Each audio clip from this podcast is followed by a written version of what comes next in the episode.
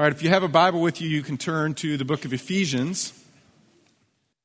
Ephesians chapter 1. Uh, but before I get started there, I, I wanted to uh, just ask you a question. Anybody here remember taking the SAT?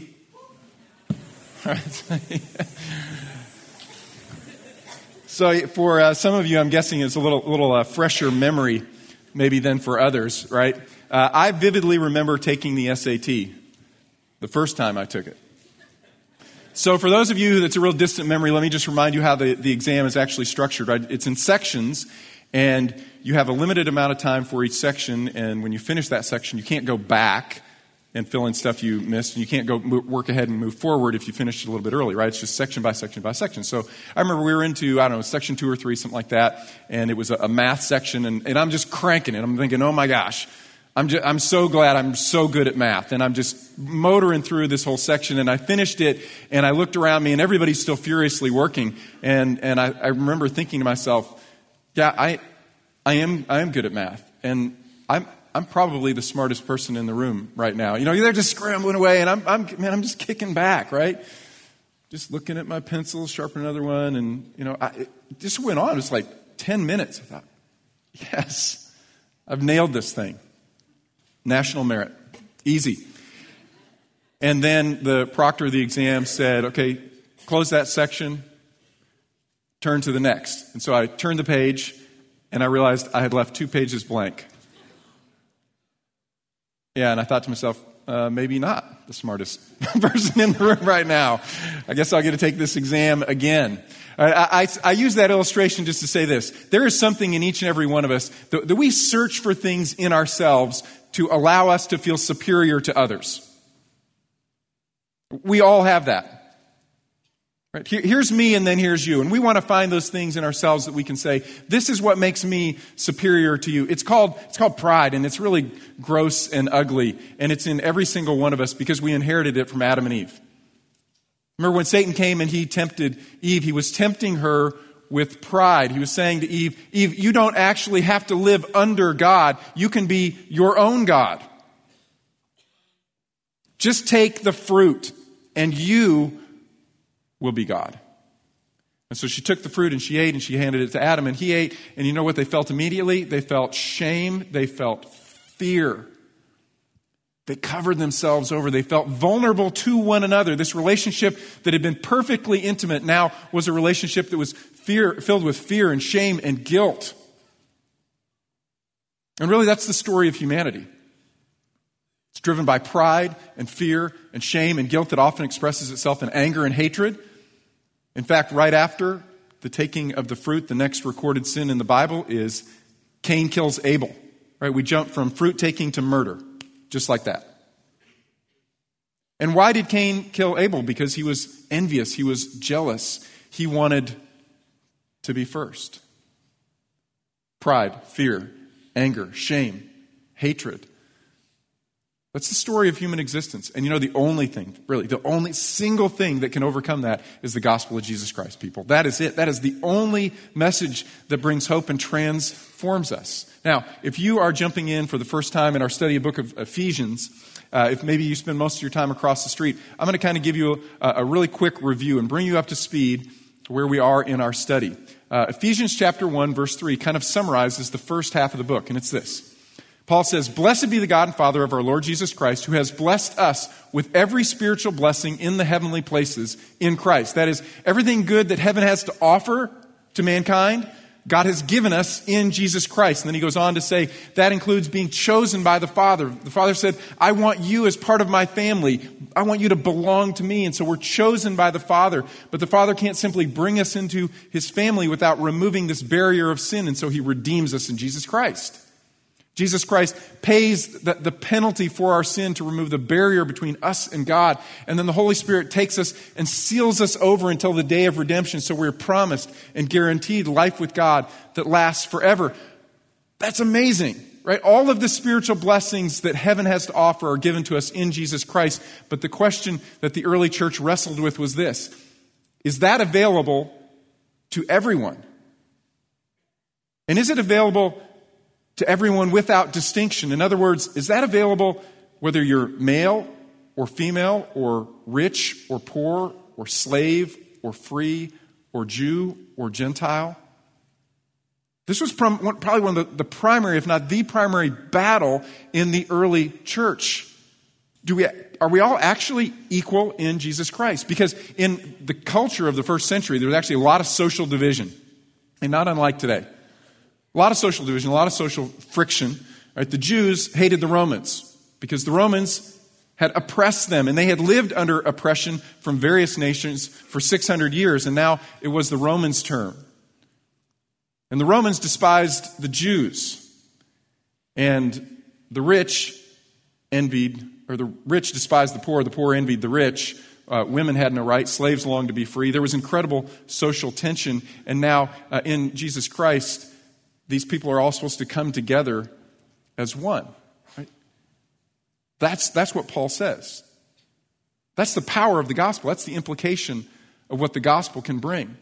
And so he says in Ephesians chapter 2, verse 15, in himself, that is in Jesus, he created the two into one new man, thus establishing peace.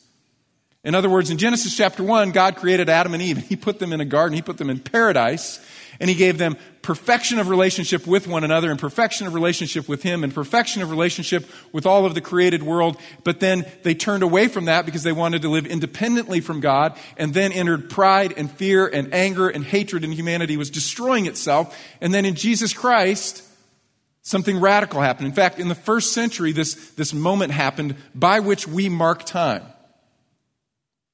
We call it AD, Anno Domini. In the year of our Lord, the eternally existent Son of God took on human flesh. How is that possible? I don't, I don't know.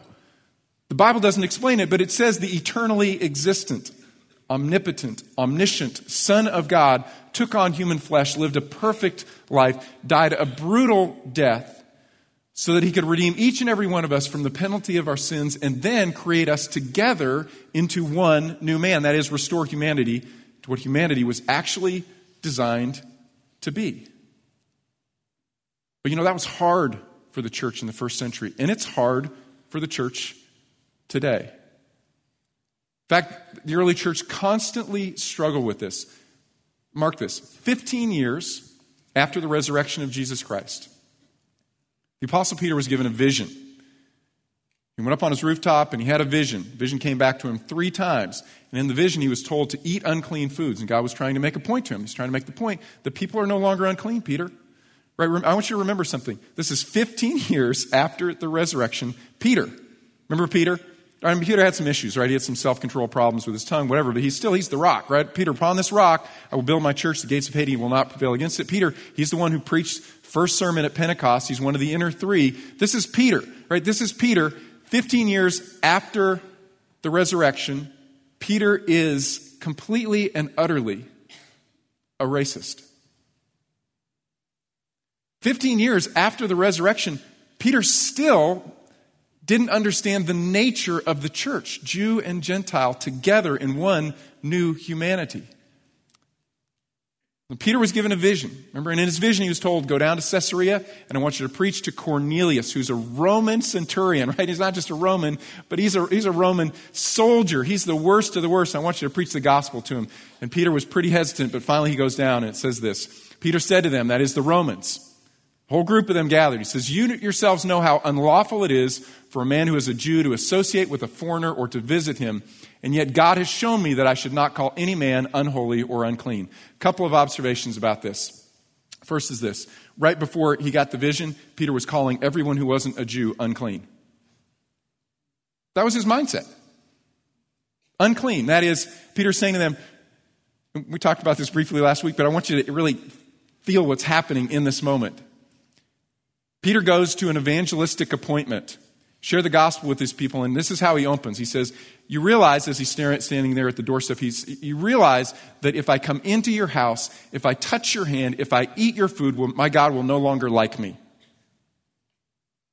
That was my attitude.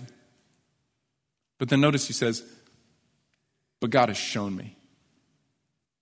God has shown me God has shown me that I was wrong. I, I, understand the death, burial, and resurrection. I saw it for myself 15 years ago, but now God has shown me something new. I'm beginning to understand better the nature of the church itself.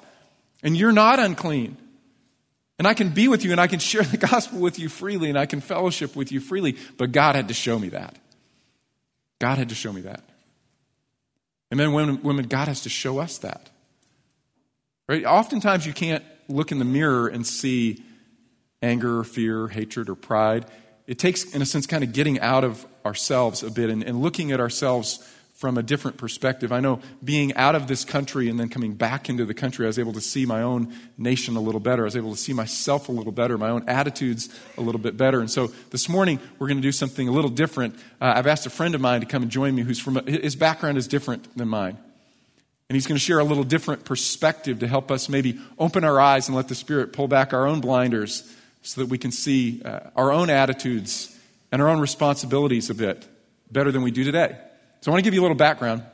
I've asked uh, Bishop Maurice Green to come and join us. Uh, Bishop Green is the pastor of Lily of the Valley Church of God in Christ in, in Bryan, Texas. Uh, he is um, also bishop. He's an overseer for his denomination for the country of Mexico. And I remember I was trying to get clarity on that from him. I said, So it's just Mexico, right? And he said, That's a big place, Brian. just, just one nation. Okay. Got that. Uh, he is here this morning with his wife, Barbara, and uh, their worship leader, Veronica Jackson, uh, sang with our team this morning. That was pretty amazing. Um, uh, I want to tell you, the, the first time that I met Bishop Green, I came home and I told my wife, I just said, Oh my gosh. That I, I think that I was just blessed to be in the presence of one of the most godly men that I've ever met. Uh, Bishop Green is he's like, he's like a force in the room. He's a spiritual, he's just a spiritual force in the room. I told her, I said, if Bishop Green's going somewhere, I'm in. I'm in. He's a man with a deep, deep spiritual life. He loves the Word of God. It just kind of oozes out of all of his conversations. And one of the things that you'll also notice about him, and this is by common acclaim amongst all the pastors in the Bryan College Station community, he is the best dressed pastor. So would you welcome, please, Bishop Green? Would you come on up?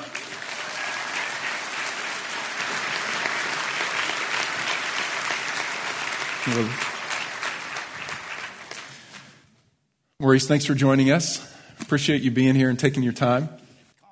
Tell us, uh, let's just get started uh, personally. Just tell us um, maybe a little bit about your family. I know you've got a, a good family, and, and uh, your wife Barbara's here with us this morning. My wife has accompanied me this morning, and uh, it's Barbara.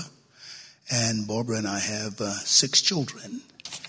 Barbara and I also have 25 grandchildren. we uh, lived in Bryan. We were born and raised in Bryan, and we left Bryan when I went into the Marine Corps. And uh, stayed in California for 10 years. And uh, the Lord gave me an assignment, said, You go to Bryan. He was sending me back to Bryan. So I said, God, my wife ain't going to go to Bryan. he said, You go to Bryan, I'll take care of your wife. So uh, we found our way back to Bryan, and the Lord had given me an assignment. Uh, I saw a building that was incomplete. And the Lord said, Preach the gospel, don't fight anybody, take your time. I thank God for sending me back and allowing me to meet Pastor Brian Fisher. God bless you. Thanks, bro. Hey, so how long have you been pastoring here in our community? I've been pastoring in Bryan about 35 years. Okay. Tell us a little bit about your own spiritual journey. 12 years old, my mom died and it rocked my world. And uh, coming up as a kid, my grandfather was a Baptist preacher, pastored two churches, one in Bremond and one in Rockdale.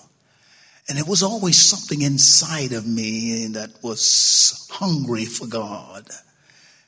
I, and uh, I found myself unsatisfied, longing, wanting more. And at 1963, I heard a revival. I heard the sound of a revival in a little church in the community called the Church of God in Christ, number one. And I found my way there in the cold of December, stood on the outside looking in.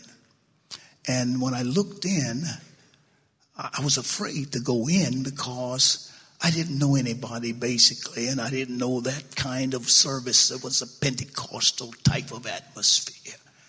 They were praising the Lord, and it was getting cold. It looked like God turned the coal upon me. I think it was very cold, and so I, I decided. But let me go back. I had my brother with me, my baby, one of my baby brothers. He wanted to follow me, and I fooled him. I said, "Go in. You go in first. I'll follow you." so Wes, Wes is passed on now. Wes went inside, and I'm watching Wes. And Wes is in clapping his hands. I said, I'm laughing because I'm thinking, man, that's hilarious. Look at old Wes. Then all of a sudden, that's when God turned the coal up on me. I said, I got to get Wes out of that. We got to get out of here. And uh, I told somebody, I said, tell my brother to come out. They said, come on in, come on in. So I went in that church, sat at the back. When I sat at the back, they asked for someone that needed to know Jesus. Whoever you are, come up. And so I went up, not knowing the power of God, not knowing that it was God's divine will for me to be there, that it wasn't by chance. God was about to transform my life. All of that pain and suffering I felt from the loss of my mother, that longing, that desire to be loved and cared for, it was gone. The love of a mother I didn't have, and that emptiness drove me to do things that I was not comfortable with doing. But when Jesus Christ came into my heart, He transformed me. He changed the way I was thinking. The Bible is true. Therefore, if any man be in Christ Jesus, he, he's a new creature. The old things are passed away. I'm a living testimony that Jesus Christ lives. In Mexico, uh, when we get up to preach, we say, Cristo vive. Donde vive, vive adentro mi corazón. So, so I felt the power of Jesus Christ penetrating and purging me of that old man. I felt new. I felt different my brother and I were walking back to the house that night, and I told him, I said, Wes, I feel good.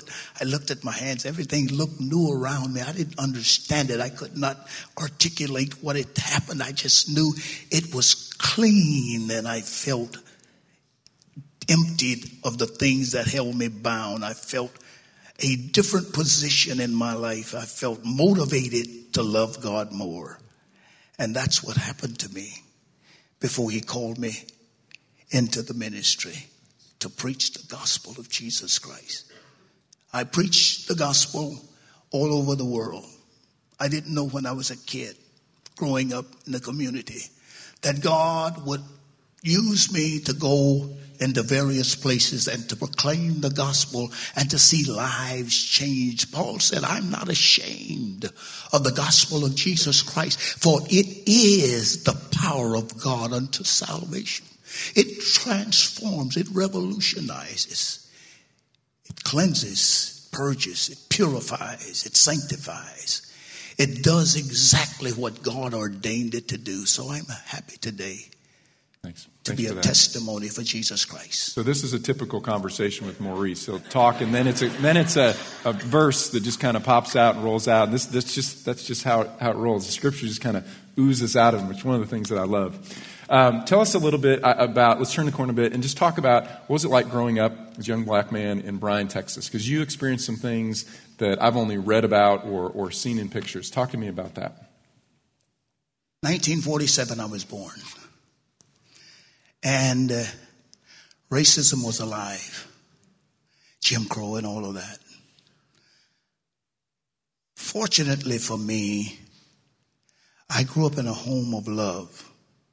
There were some things that my mom and dad did not teach me or allow for me to embrace, but I was exposed to it. There was fountains, water fountains, there were toilets that said colored only. There was water fountain that said colored only. There was restaurants that you could not go into from the front. You had to go all the way to the kitchen and you ordered your food there. So I, I, I knew about it. I, I went to school and the textbooks that that we had were handed me down textbooks that had other children's names in it before they were handed to us. So I grew up in a world of racism. I grew up when the haves wanted more and and championed over the have-nots. So uh, I, I grew up when the time you had to say yes, sir, no, sir, to people that were probably younger than you because of the color of your skin. So I thank God for my life and my upbringing. But that's 1963 transformation changed me even more, made me love people that did not love me, made me understand the misgivings that had been launched toward me. I understood it in the face of Jesus Christ. Yeah. So, you know, maybe we don't see uh, labels on water fountains as much, but uh, that racism can still prevail? How do you, how do you see it uh, today in the culture? Because I really kind of want to talk about two things this morning. One is, what do you see in the culture? Because maybe you're looking at the culture a little differently than I am. And then we'll turn and talk about what the church can do to kind of bring down those barriers. You talked about Peter. The Apostle Peter did not know or did not see himself as a racist. This was the environment he'd grown up in. This is what he knew. So there are people that really don't associate themselves or declare themselves racist or biased or prejudiced. So there are some things that's subliminal that that that are hidden and you only address them when you feel the urge to change or you feel the desire from God, uh, like you and I having this conversation today in grace. There's a reason for it. Maybe there are some hidden things that we have not addressed. Some unforgiveness or some bias or some prejudices. My son said something to me. He said, The Lord dealt with him. He's a seminary student at Baylor. He said, The Lord dealt with him. And uh, by the way, his wife is an Aggie, so just in case I said, yeah, she's a graduate from Aggie. Matter of fact, my brother was in 1965. He was an Aggie. And uh, my son, my daughter, my son in law, my daughter in laws, they're all Aggies, okay? so, uh, uh, this Peter did not realize that he had this stigma. He was locked into personality. The apostle Paul reprimanded Peter because he, he hung with people until the, the Jews came around. When the Jews came around, he, he, he pulled back from them. And so my son said, the Lord dealt with him and said uh, uh, about dogs. He said, I love dogs. He said, I may not eat with dogs. I may not allow the dog to get in my bed. I may not allow the dog to even sleep in my house. But I love dogs. That's the way some people feel about people. They don't tell you. I love black people. Some of my best friends are black people. but I don't want them in my house. Or black people say, I don't like white folks. I don't want them in my house. A friend of mine had an epiphany. He was a pastor in the city. He went down to Washington, Nebraska, and there he said he wanted to feel what it felt like. He was in one of the slave cabins. He wanted to feel what it felt like to be a slave. All of a sudden it hit him. He said he broke down and cried like a baby. He said his wife had to drive him home. This was a white pastor. It changed his life just like it changed the life of Apostle Paul on the Damascus Road. When you meet Jesus, you can never be the same. There is no room in your heart for prejudice or bias. But Jesus has to make the difference because you can't change yourself because you can't see the need to change. The eyes of your understanding has to be opened by God Almighty to see what God said He so loved the world that He gave His only begotten Son that whosoever, that means everybody included, that believeth in him should not perish, but have everlasting life. For God did not send his Son into the world to condemn the world, but that the world through him might be saved. And Jesus said, By this will all men know that you're my disciples, because you have love. The defining factor in reconciliation is love. That's the base, that's the driving, that's the influence. That's what motivates me to love everybody because I'm about to show them a change. I'm about to let my light so shine before them that they might see the good works of God and glorify Him. My understanding has been quickened, my mind has been enlightened, and I am to enlighten those that don't know who Jesus is. And Jesus said to the Father, This is life eternal, that they might know Thee the only true God, and Jesus Christ, whom thou hast sent. What did you What did you ask me? Doesn't matter.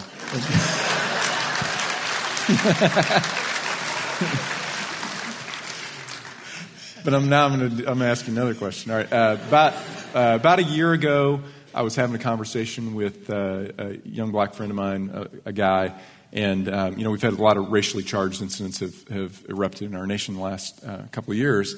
And I asked him, I said, just tell me when those things happen, you know, how do you, how do you feel? How, how does that strike you? And he made the comment, he said, anytime anything happens to a young black man, he said, I feel it personally. I feel it personally. I, I feel a sense of solidarity with him. It's like I was there. He's, it's like family. He said, I, that's how I feel. And I, you know, it was, it was a really good moment for me because I thought, you know, I told him this too. I said, I don't feel that you know, like if, if, if it's a, you know, something happens to a young white man, my immediate thought is, well, what happened? What, are, what happened in that incident? Who's at fault? You know, what, what, hap- what transpired? What did that kid do? What did the officer do? I just think about that moment in isolation. I don't, sense, I don't have any sense of solidarity just because this young man was white. And he said, oh, no, no. He said, that is not how I feel at all. And that was really illuminating to me. Can you, can you just talk about that for a minute? There is a fellowship, there is a camaraderie, there is a unity as a result of common suffering. I don't care what part of the world you come from. If I'm in Africa, when I go to Africa, if I'm in Kenya, if I'm in Uganda, or whether I'm in Jamaica or the Bahamas, the blacks will say to me, Welcome home. There is a sense of belonging so if I walk into a room and there are blacks in the room, maybe it's just one. I'm going to acknowledge that one black. I'm going to nod my head. I'm going to do something. Um, they're going to know that there is a bond. Why that is, it's because of the common suffering. That's just like Harvey brought people together, neighbors helping neighbors, because of a common tragedy. People forget their prejudices. They unite themselves as one. They may change after everything is over, but uh, during that moment, there's going to be solidarity. So when I see things like that, another policeman, white policeman kills a black teenager, a black man, I know that there's a possibility of an injustice as it reflects the law and my heart grieves. It gets to the point sometimes that I, I don't even want to watch it on Facebook because I know the outcome. And then I know justice many times won't be served fairly. It's an, as an imperative. So I, I don't like it, but I still can't harbor resentment. The love of God in my heart constrains me to make excuses for the inadequacies of others. Okay. Yeah.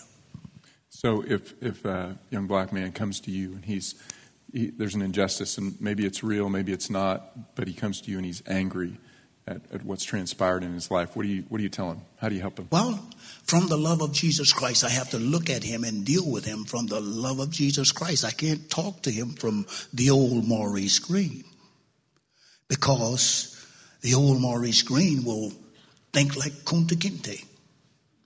I will have to deal with it from another perspective. I have to talk to him from the love of God first. I will analyze the situation and see if there can be some dialogue created where they can bring about a peaceable solution. but never fueling the fire, never feeding into the anger, the animosity, the resentment, the bitterness, the retaliation. Never. Because Christ, my Redeemer, liveth in me. So it's no longer I, but it's a Christ. I'm a peacemaker. So that's who Christ has transformed me to become. Okay, so why do you think that even still, not just in the society but in the church, why are those? why is it so difficult to pull down those barriers and for people to to love one another? Lack of communication.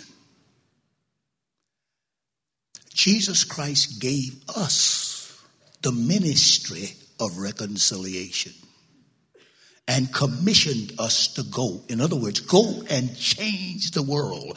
Just like I've changed you, you go and change the world. Whatever you bind on earth, I'll bind it in heaven. In other words, you're going to be my representative. You're going to be my witnesses. You're going to declare why God loved the world so. So many times it's because you can't do it there is therefore now no condemnation to them that are in Christ Jesus who walk not after the flesh but after the Spirit. For the law of the Spirit of life in Christ Jesus hath made me free from the law of sin and death. Watch what he says. But what the law could not do, and that it was weak through my flesh. There are some things that I cannot do of myself.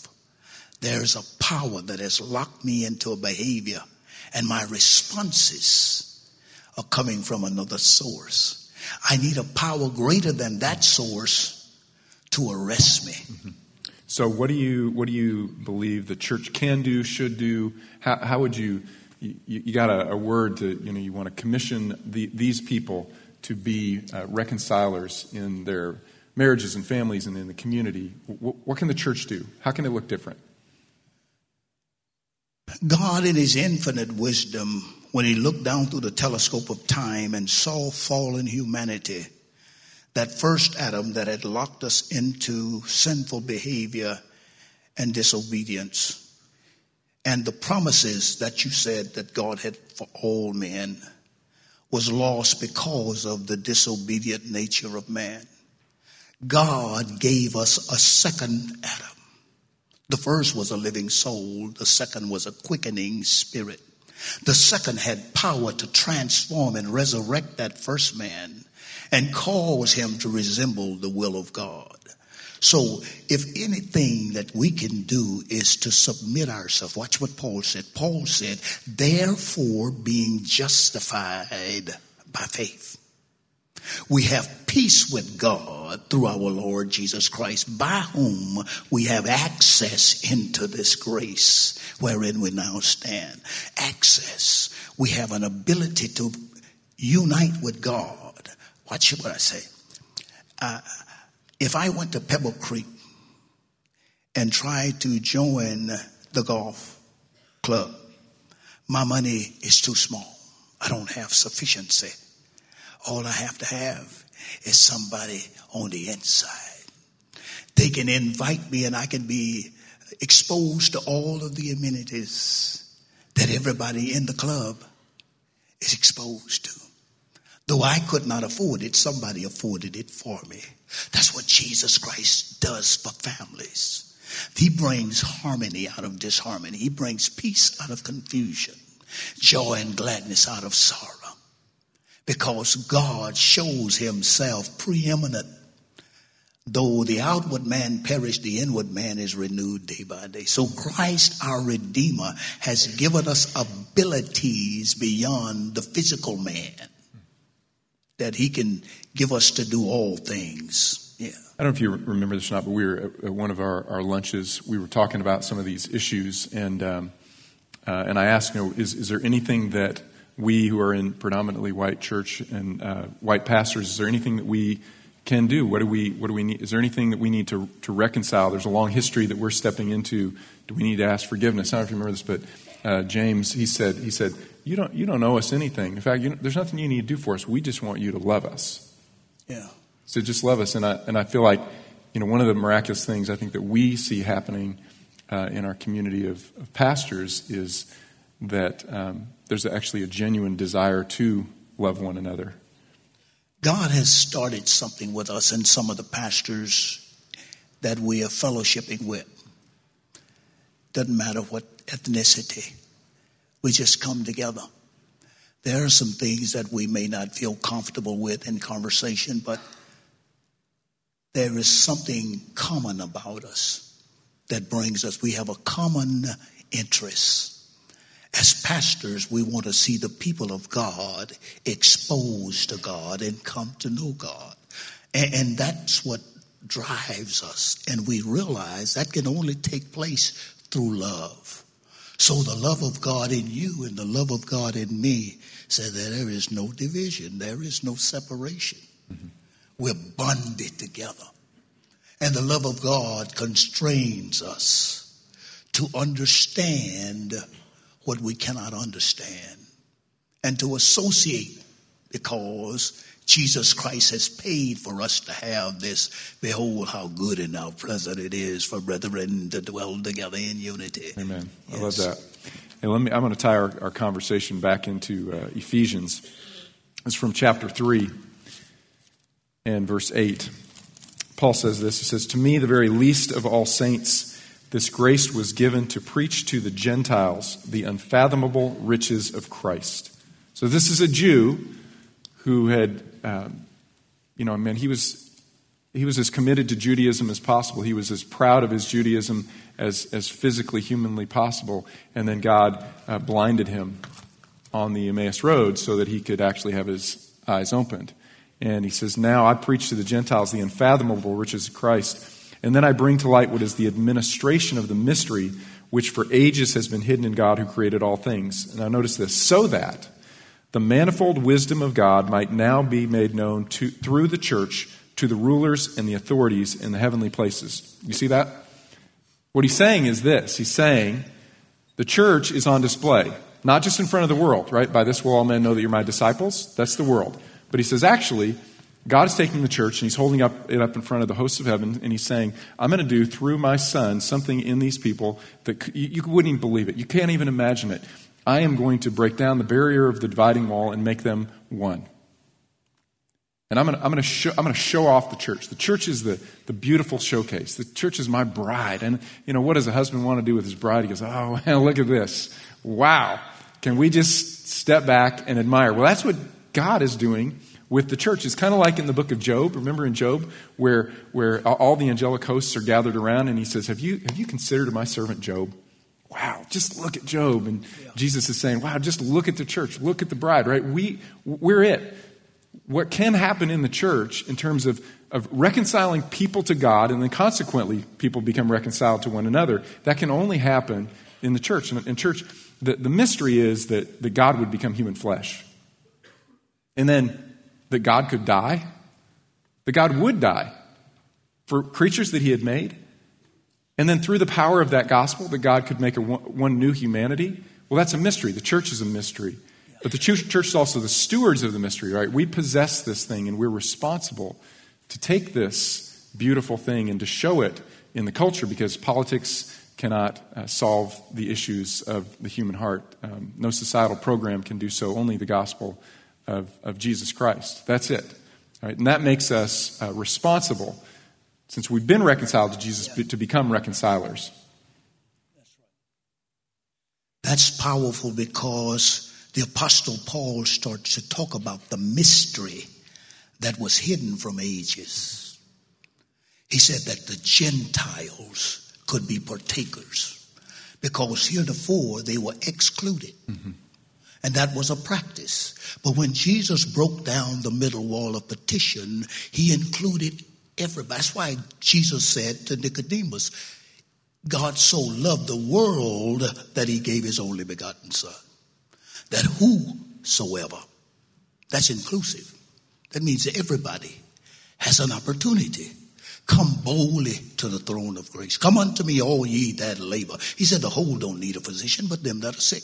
I came not to call the righteous, but I came to call sinners to repentance. So I, I thank God. Paul also said, uh, The mystery was Christ in mm-hmm. you, the hope of glory. Paul said, Well, but we have this treasure in the earthen vessel, that the excellency of the power might be of God and not of us. God showcases himself through us individually. Our bodies are the temple where the Holy Spirit dwells which temple we are. We are the temple of the living God. This is where God has taken up residence. He lives here. He shows forth his power. He shows forth his grace. He shows forth his ability to persevere, cast down, but will not destroyed because we have this treasure. So the greatest moment of revelation is when you suffer and you don't retaliate. I thank God for the man, Martin Luther King. A lot of people didn't, but he wasn't a violent man. And I tried to thought, I was talking to my son. It was only through God that King could suffer such humiliation and such abuse without retaliating. And that's the way believers are. We don't fight back because this battle is not ours. Ours is to show the love of God. When they curse you, don't curse back. When they abuse you, don't retaliate. Love them that hate you. Do good to them that despitefully use you. When you can exemplify that, you overcome the works of Satan, the works of darkness, because we are children of the light. So he said, Now let your light so shine before men that they might see your good works and glorify your Father which is in heaven. We have a grand opportunity as a church to evangelize a sinful world, a lost world. We are the redeemed of the Lord. Peter said, We are chosen generation. We are royal priesthood. We are holy nation. We are a peculiar people. What you Did you guys write down all those verses that you guys okay, I'm going to give you one more. Right Here, here's the verse I'm going to leave you with, kind of as your commission. And uh, Bishop Green referenced this earlier. It's 2 Corinthians chapter 5. Therefore, if anyone is in Christ, he is a new creation. The old things passed away. Behold, the new have come. Now, all of these things are from God who reconciled us to himself, right? Vertical reconciliation we talked about last week through Christ, and then he gave us the ministry of reconciliation, that is horizontal reconciliation. We're reconciled to God so that we can be reconcilers. Namely, God was in Christ reconciling the world to himself, not counting their trespasses against them. And he has committed to us the word of reconciliation. Therefore, we are ambassadors for Christ.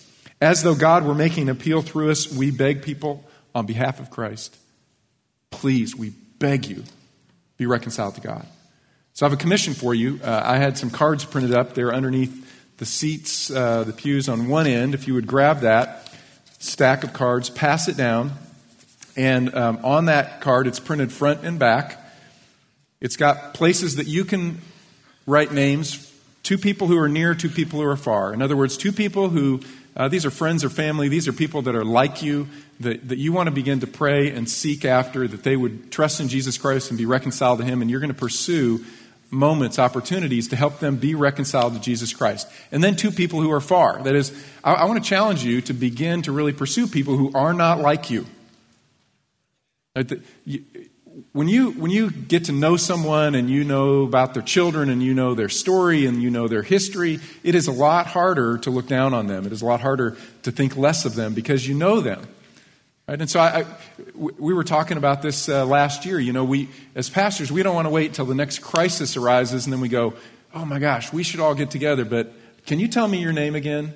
I mean, you know, how does that, how does that really lead spiritually in our community? We need to, we need to know one another. And so, two people who are near that you want to see trust Christ, and then two people who are far that are different from you. And then you'll notice on the back side, you got your two plus two, and then somebody else's two plus two. Okay, mine and yours just for the sake of, hey, I want, I want to be engaged with what other believers are doing, share the names that you're praying for with one other person and have them share with you so that you can begin praying for the names they're praying for and they can pray for the names you're praying for. And you can have accountability to initiate these conversations and these relationships because church what, what grace means sorry i got to stand up. What grace means grace means go right? Grace doesn't mean stay. Grace doesn't grace doesn't allow us to be passive people Grace means we take the initiative, we go out, we engage. The Great Commission says, as you are going, and Jesus said, I just assume you're going.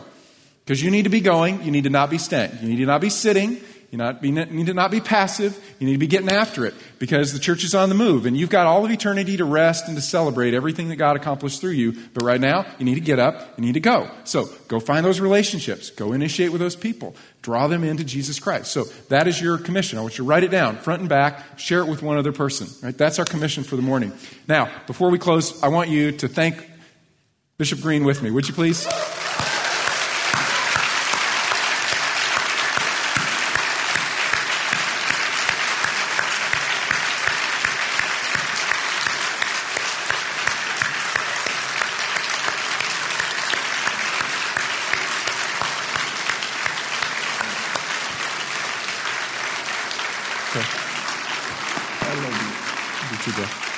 Would you close us in prayer?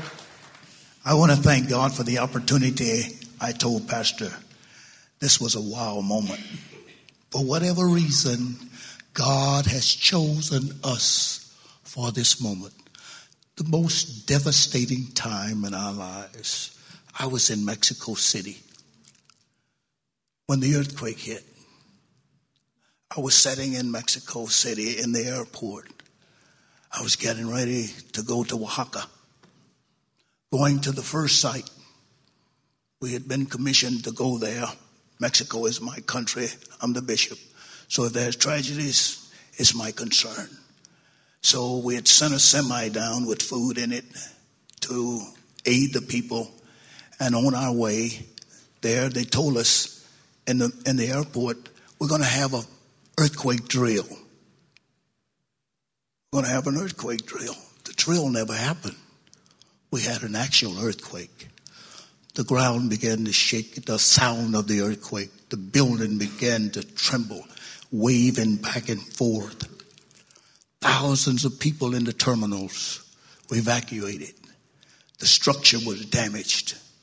The runway, they shut down all the planes. I didn't know then that I would encounter that kind of devastation.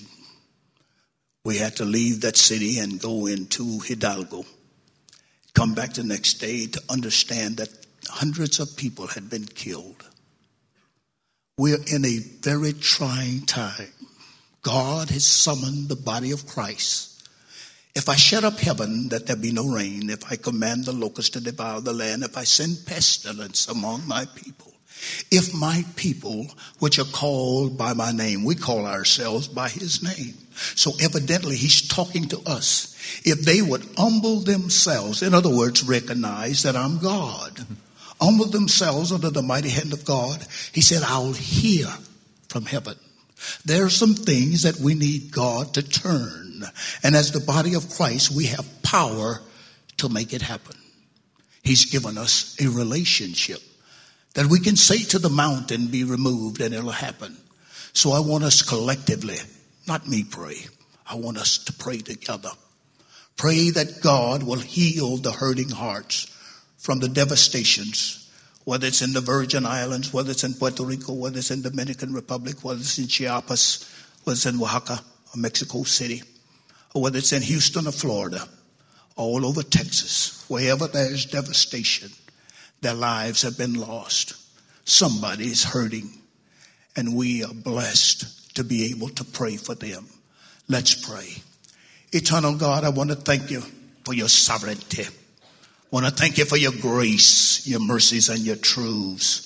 Suddenly want to thank you for this hour, the opportunity that you've given to us to commingle and dialogue that you might stir our pure minds, that we might embrace the truth concerning Jesus Christ, the Lamb slain before the foundation of the world, that we might have eternal life. Thank you for forgiving our sins and blotting them out, causing us to have our names written in the Lamb's book of life. But God, we are concerned about the welfare of others.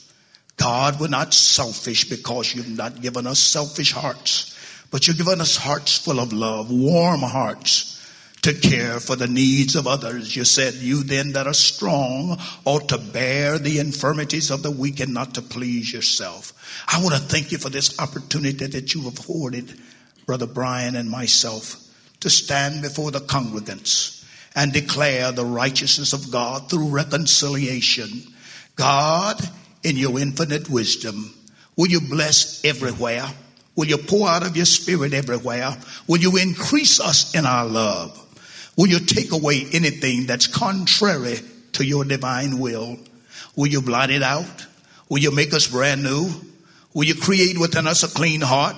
Will you renew a right spirit within us? And God, from this day forward, maybe somebody heard something that opened the eyes of their understanding that caused them to want to change, caused them to want to invite Jesus Christ as their Lord and Savior. If there's any prejudices, a bias, a bigotry in our hearts that we're not aware of, or we are aware of, will you take it away? Will you make us more like you? In Jesus' name we pray. Amen. Amen. Amen. Thanks, brother. All right, let's go be reconcilers. We'll see you next week.